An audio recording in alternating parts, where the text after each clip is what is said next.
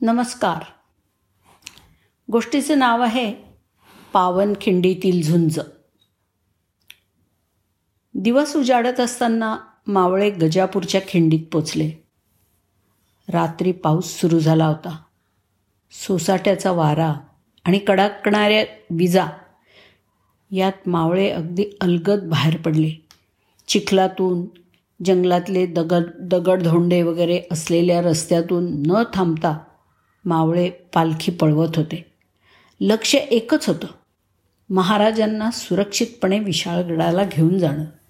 तेवढ्यातच आदिलशाही सैन्याचा आवाज स्पष्ट ऐकू यायला लागला. आता काय करायचं?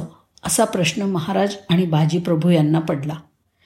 यावेळी बाजीप्रभूंनी मोठ्या हिमतीने आणि वडिलकीच्या भावनेने महाराजांना तीनशे मावळे घेऊन विशाळगडाकडे जायला सांगितलं. राहिलेल्या तीनशे मावळ्यांनीशी ते घोडखिंडीत शत्रूला रोखण्यास थांबले. महाराजांनी गडावर पोचल्यावर तोफेचे आवाज द्यायचे. तोपर्यंत बाजींनी सिद्धीच्या सैन्याला खिंडीत रोखून धरायचं असं ठरलं. बाजीप्रभू आणि मावळे घोडखिंडीमध्ये सज्ज झाले. आदिलशाही सैन्य समीप आलं. शत्रूची पहिली तुकडी समोर आली. आणि भयंकर आवेशाने बाजीप्रभू आणि मावळे शत्रूवर तुटून पडले. दोन्ही हातात दांडपट्टे चढवून बाजीप्रभू शत्रूंची मुंडकी उडवत होते. एकच ध्यास होता. विशाळगडावर महाराज पोचून तोफेचे आवाज येत नाहीत तोवर शत्रूला खिंड ओलांडू द्यायची नाही. बाजीप्रभू फुलाजी आणि इतर मावळे बेफाम होऊन लढायला लागले. शत्रूंच्या तुकड्यांवर तुकड्या येत होत्या. पण मावळे जे काही होते तेवढेच लढत होते. कालची पूर्ण रात्र धावत होते मावळे आणि आज तोफेचे आवाज येईपर्यंत शत्रूला रोखून धरायचं होतं. प्रसंग फार बाका होता. पण बाजी फुलाजी आणि मावळे आदिलशाही सैन्याला थोडं देखील पुढे येऊ देत नव्हते.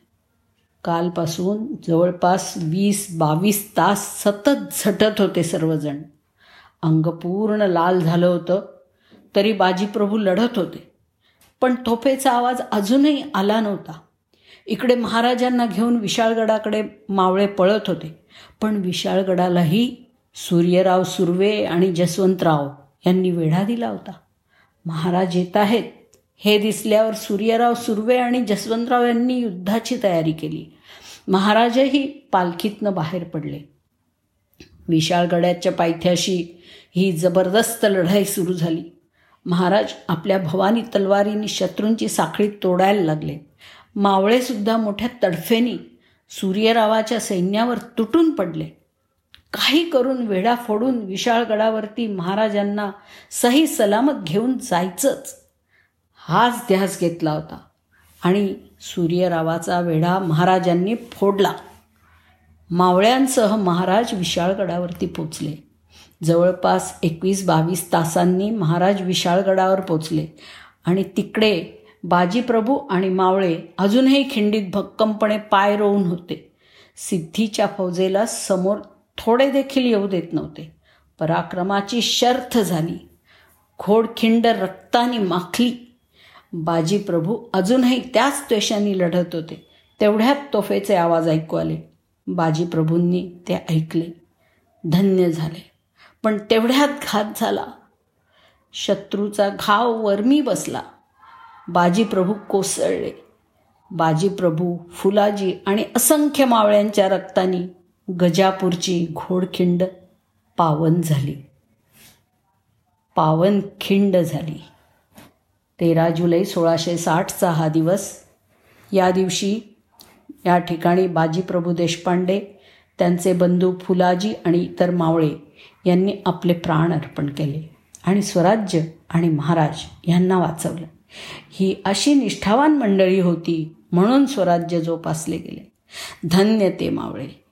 बाजीप्रभू आणि त्यांचे बंधू फुलाजी यांच्या पार्थिवावर महाराजांनी विशाळगडावरती अंत्यसंस्कार केले.